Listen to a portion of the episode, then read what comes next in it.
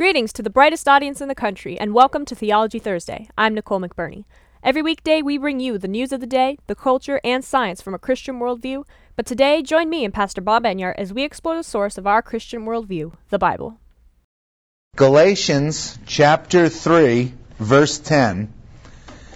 And we, uh, in this verse, Paul quotes from Deuteronomy chapter 27. So I think I'm going to uh, bounce back there as soon as I read the verse, and we'll read it out of Deuteronomy also. Paul spends a lot of time, as you all know by now, talking about the law, the law and grace, and it goes right back to that tree of the knowledge of good and evil in the garden and the tree of life because the alternative is between a set of rules or God. That's our alternative. And so Paul is trying to keep us focused on God and living by God and not by a set of rules. So he writes, For as many as are of the works of the law are under the curse. For it is written, Cursed is everyone who does not continue in all things which are written in the book of the law to do them. All right? So Paul says, hey, there's a curse. In fact, the law itself, he says, tells us that you are cursed if you do not continue in all things which are written in the book of the law. Now, when we go back to Deuteronomy and read that same quote, it's a little bit different. It's not, I mean, it doesn't appear as a verbatim quote as some of them do. So we'll read it back in Deuteronomy. It's pretty similar but it's a little bit different. Deuteronomy chapter 27, verse 26. Moses is writing, and he's recording that which the Lord would have him write. Deuteronomy chapter 27, verse 26. Cursed, cursed is the one who does not confirm all the words of this law. Cursed is the one who does not confirm all the words of this law. Now, in a moment, we'll talk about the two being a little bit different. And what does that imply? But first, just think this through. When, when this was written in the book of Deuteronomy, and Deutero is like twice, the second, and nomos is the law. Deuteronomy is the second giving of the law. So this is like a recap. Moses gave us the five books of the law, and a lot of the law is in Exodus and Leviticus. Numbers is mostly uh, stories and anecdotes and some genealogies. And then Deuteronomy recaps the law again. This is uh, occurring right before they enter the promised land. So, guys, we're getting ready to go into the promised land. Don't blow it. Remember all these things. And there's a list of curses here. I think it's uh, I think it's 12 curses. Uh, cursed is the person who, you know, uh, uncovers his father's nakedness, his father's bed, if you recall that term from Genesis.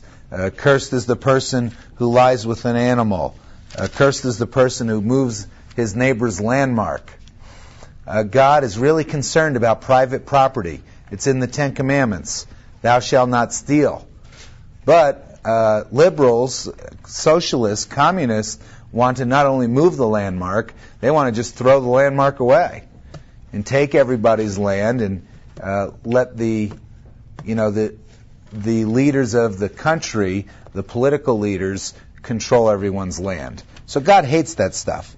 Well, anyone, anyway, when when it says here, "Cursed is the one who does not confirm all the words of this law, in other words, confirm them by your life, uh, that was intended to be a great motivational statement, an incentive to keep the law.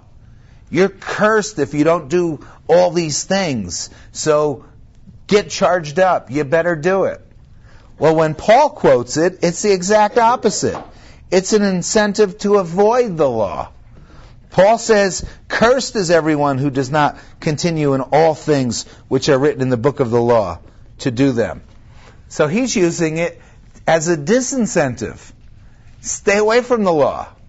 And that's the two perspectives. When you're under the law, you are strongly urged, commanded, keep the law, do the law. You have to, otherwise you're cursed. And when you're under grace and not the law, it's the same threat. You're cursed if you don't do all the things of the law, so don't do any of them. Don't even get started. Don't even try. Because you can't do it. Now, of course, there was forgiveness for them when they failed, but they were motivated to do it. Now, I'd like to uh, sort of take a brief detour and talk about the fact that the verses are just a little bit different. If you were just reading and not uh, looking for these details, you'd just most likely pass it over. But Paul writes, Cursed is everyone who does not do these things. And in Deuteronomy, it says, Cursed is the one who does not do these things. That's not a big deal, but it's a small difference. Paul writes, Cursed is everyone who does not continue in all these things. And in Deuteronomy, it says, Cursed is, every, is the, the one who does not confirm all the words of this law. And Paul says, uh, who does not continue in all things which are written in the book of the law. See, these little differences. And it's interesting to note that Paul, he's sort of paraphrasing the Hebrew, but he didn't come up with these words on his own. And I'm not implying that the Holy Spirit inspired him to write these particular words. Of course, the Holy Spirit inspired the whole book. And this book of Galatians is as God wanted it to be. But where did Paul get these exact words to write? Well, he was copying them either from memory or from a document in front of him. They're from the Septuagint. Now, the Septuagint, the Old Testament was written in Hebrew almost completely, a little bit of Aramaic, in, in Daniel, I think, exclusively, but uh, that only a part of it. The vast, almost the entire Old Testament is written in Hebrew. Well, uh, it's hard to pin down the date exactly, but about 285 BC, uh, it was determined that it'd be very valuable to have a Greek translation of the Hebrew Scriptures, because Greek had become the international language, much like English is today like French was the language of diplomacy a century ago, a couple centuries ago. So they began to translate the Hebrew scriptures into Greek, and we have today, you could go to a bookstore and buy the Septuagint, which has come down to us through the centuries, the Greek translation of the Hebrew scriptures. Because most people couldn't speak Hebrew. People who lived in Egypt or in the island of Cyprus or in southern Italy and the Roman Empire in Athens, they didn't speak Hebrew, and there was an interest to get this, these scriptures to them. Uh, they had an interest in learning about this uh, nation of Israel and their God and their religion. So the Bible, the Old Testament, was now available to the world in Greek. And there are some quotes, and this is one, in the New Testament where they follow the Greek Septuagint verbatim, although they sort of paraphrase the Hebrew. And that's just of interest because right now in America there's a, holy war going on and elsewhere about what version of the Bible you should use. And in some, uh, I, I, notice uh, at least one smile in the room. Uh, if if you're not involved in that debate, it's pretty much irrelevant. But if you are, you know that people really go to the wall over this. This is big. Uh, people have been kicked out of churches because of the version of the Bible that they brought in. And there are books out like the New Age ver- New Age versions of the Bible, and uh, God, when he, when the apostles wrote when Luke wrote, when these men wrote the New Testament, they had available the Hebrew text. They could have quoted it verbatim, but they did not at times. Sometimes they just paraphrased, and other times they instead quoted the Greek Septuagint. Now, the Greek Septuagint is not a perfect translation of the Hebrew to Greek. Some places it's very good, other places it's sort of a loose paraphrase. And in many places, it differs. So why would God have Paul quote from the Mosaic Law and not quote from the Hebrew, but quote from the Septuagint? Why would he do that? Why would he quote from a, an inferior text?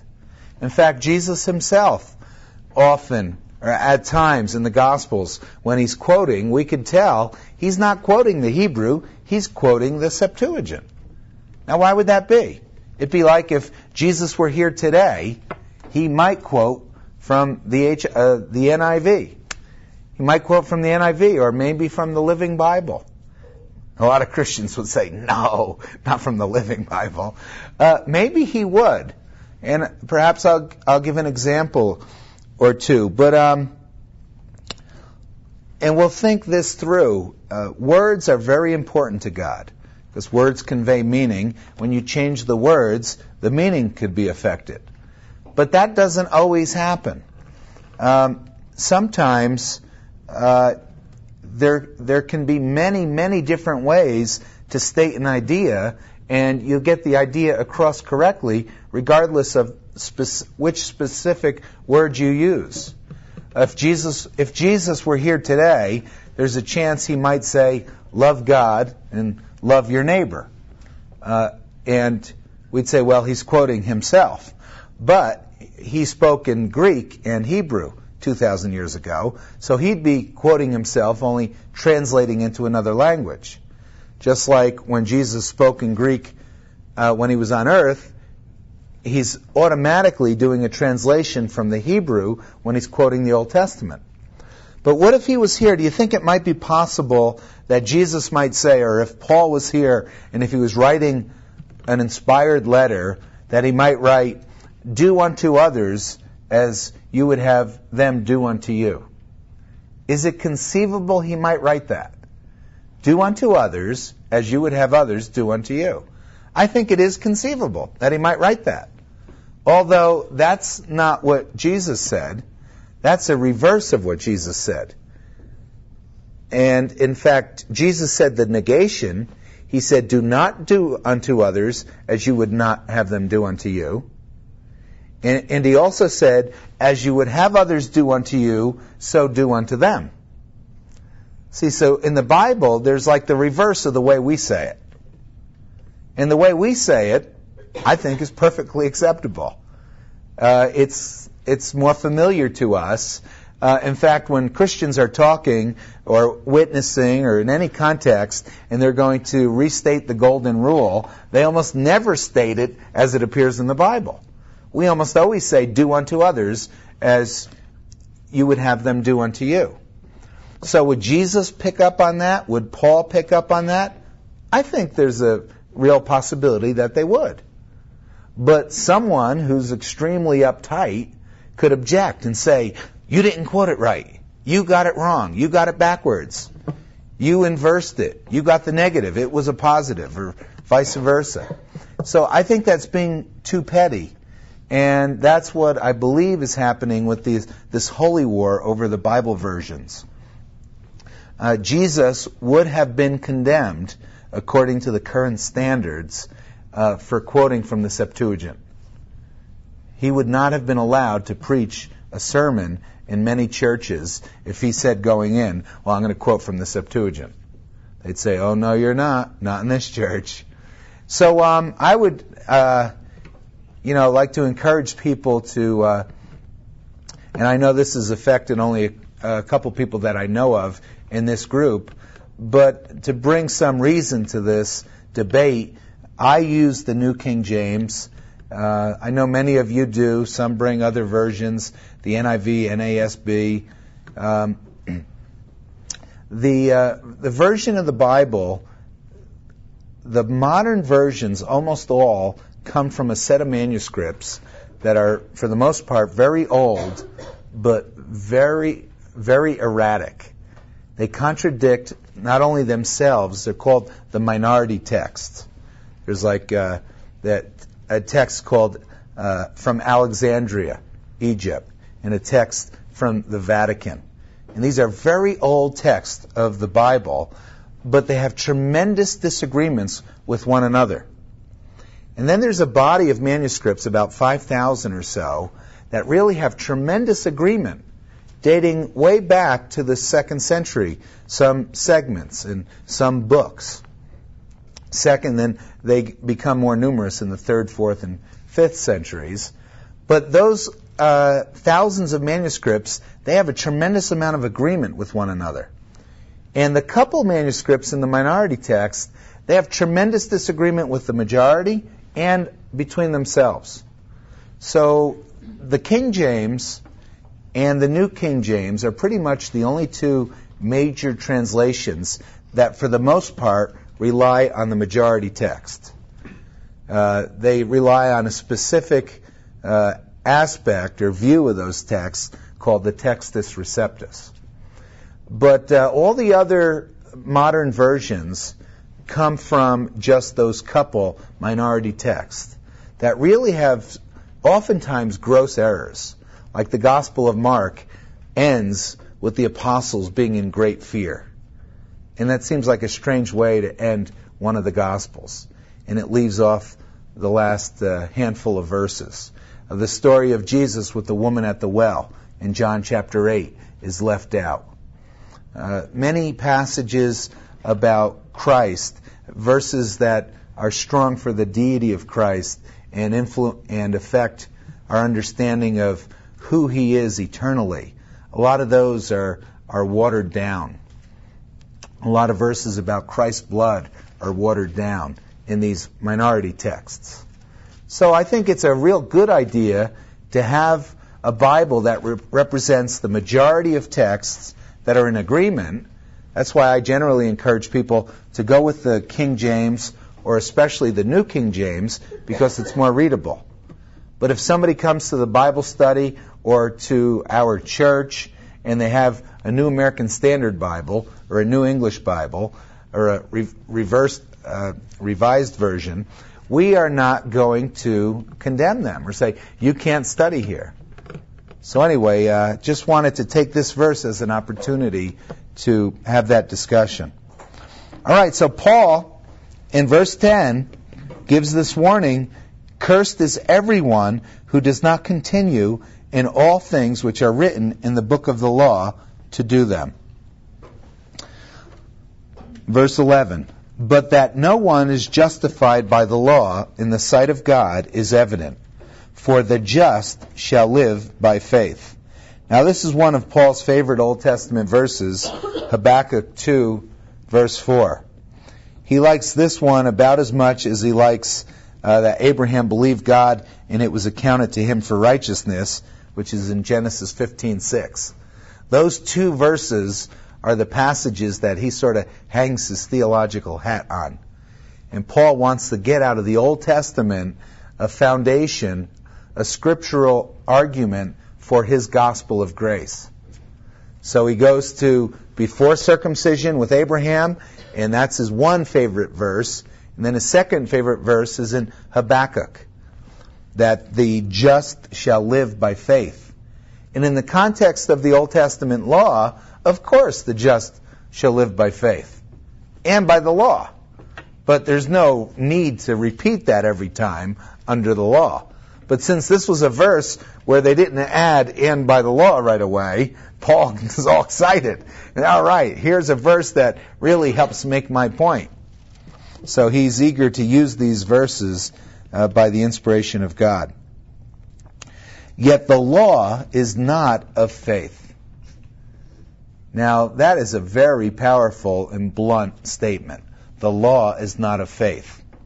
It's not of faith because in Paul's gospel, which Christ gave him, faith means it's something you can't do. In Romans, uh, in Romans, we looked at the verse, I believe, last week, where Paul said, the, Moses writes about the righteousness which is of the law and of works, that you have to do all these good works. But the righteousness of faith speaks in this way Christ came down from heaven and he rose from the dead. So if you believe that he rose from the dead, you'll be saved. In other words, the righteousness of faith, you can't do anything. You can't do anything because faith is not doing, but it's believing and trusting. So, the law is not of faith, but the man who does them shall live by them. That's in Paul's Gospel's perspective by grace. The law is not of faith because the law is of works. But when you were, say, Israel was under the covenant of law, then the law for them was of faith. Because them, faith is, for them, faith is believing in God and doing all the works of the law. But for us, faith is you take the believing of God and you bump out the doing the works of the law. And for Paul, faith is mutually exclusive of anything else. It's the beginning and end of our salvation. There's nothing we can add to it. Not only of our salvation, but the mechanism we need to live our daily lives. In verse 13, Christ has redeemed us from the curse of the law, having become a curse for us.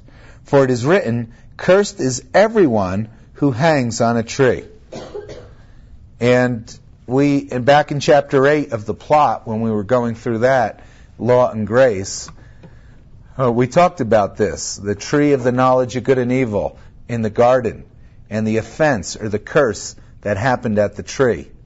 And then in the Mosaic law, God saying, Cursed is anyone who hangs on a tree.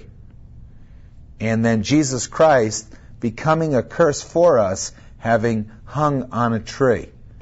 God did all that to tie it all together, uh, tie up all the loose ends, so that we could understand, one, what He did, and two, that truly this book was written by God. Because dozens of authors over many centuries, over 15 centuries, could not have put, or even longer than that, could not have put this all together. Such a brilliant story, so intricate where the details at, at, the beginning match the details at the end and those in the middle in a perfect way. It's just awesome. So, uh, this Christ has redeemed us from the curse of the law, having become a curse for us. God cannot just wink at sin and say, well, that's okay, I forgive you, don't do it again, and make believe everything's all right. You, you can't do that when people that you interact with, when they harm you in some way, if they steal from you, uh, it's it's not healthy to say, well, that's okay, just don't do it again. Well, you have to pay back. You have to pay a penalty. And if you're re- repentant, I'll forgive you, but it has to be paid back. And God is put in the position where what needs to be paid back? Well, man's inhumanity to man the wickedness, uh, the harm that men do to one another and to themselves, including all manner of uh, cheating and lying and assaults and rape and murder. Um, all that needs to be forgiven. Wow, how do you do that? Those pe- many of those crimes deserve death. Well, the only way is that there be a death. But the death that they deserve is eternal separation from God. Because God is holy, and it wouldn't do to have wicked people living in heaven with God forever. Well, you have wicked people, but they said they're sorry. Now they're in heaven. Well, there's still uh, that taint of wickedness because all they did was say they're sorry. And that doesn't cut it. Restitution has to be made. So, when, so these wicked people really need to be apart from God eternally. That's the result of their sin. So how can God deal with that if He wants us to be able to be with Him in heaven? Well, He has to pay an eternal debt, an eternal death. Well, we could die forever and go to hell eternally, and that would pay it. But that wouldn't get us to heaven. So He had Christ who has eternal worth, eternal value. He existed forever in, through eternity past and will exist through eternity future. So he's so valuable that if he would agree to become a curse, if he would die, if he would take on our sins and pay our debt for us, then that would satisfy the demands of justice. And that's what Jesus did. Christ has redeemed us from the curse of the law, having become a curse for us. Uh, I'd like to read 2 Corinthians chapter 5, verse 21, just to reinforce this. Paul writes, For he made him who knew no sin to be sin for us, that we might become the righteousness of God in him. In other words, he was made sin so that we might be made righteous. He was made sin so we might be made righteous. Paul ends that verse by mentioning, Cursed is everyone who hangs on a tree. And for us, uh, that speaks of righteousness, redemption. We're redeemed because of what happened to Jesus. When Peter mentions this in Acts chapter 5, verse 30, it, he just it seems to have a different uh, connotation to it. Peter said to the Jews, he said, The God of our fathers raised up Jesus, whom you murdered by hanging on a tree. And early on, the 12 apostles, when they talked about Christ's death and resurrection, you don't really find them saying, This is our salvation, Christ's death his blood, and his resurrection. You don't really find that them saying that. For the most part, they refer to Christ's death as a source of condemnation and guilt. You are guilty because you murdered the Son of God. His blood is on your hands.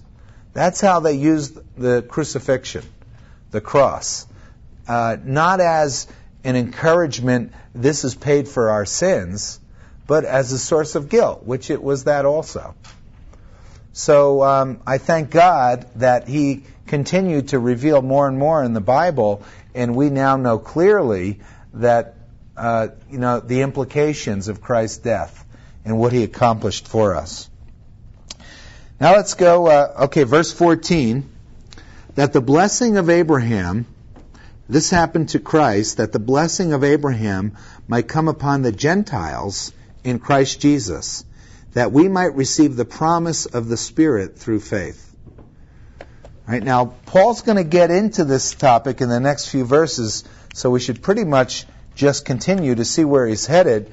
But he wants to make the point that this religion that God set out through Abraham was not just for Israel, but it was for the nations. Eventually, Israel was to reel in the nations, to bring them in. But that didn't quite happen because Israel rejected Christ. But let's go on, and we get into a passage that has caused all kinds of debate, uh, verses 15 through 18. It's a pretty straightforward passage, I believe. Brethren, I speak in the manner of men, though it is only a man's covenant, yet if it is confirmed, no one annuls or adds to it. Now he's going to he's going to start talking about God making a promise to Abraham, and then later the law was given. And his argument will be now the law can't could not have modified the promise because once you have it's translated here a covenant, you can never alter it. You can't annul it and you can't add to it. Hey, this is Nicole McBurney jumping into the broadcast. We are out of time for today, so be sure to come back next Thursday to hear the rest of this study. To find other resources and Bible studies, be sure to go to kgov.com slash store. That's kgov.com slash store.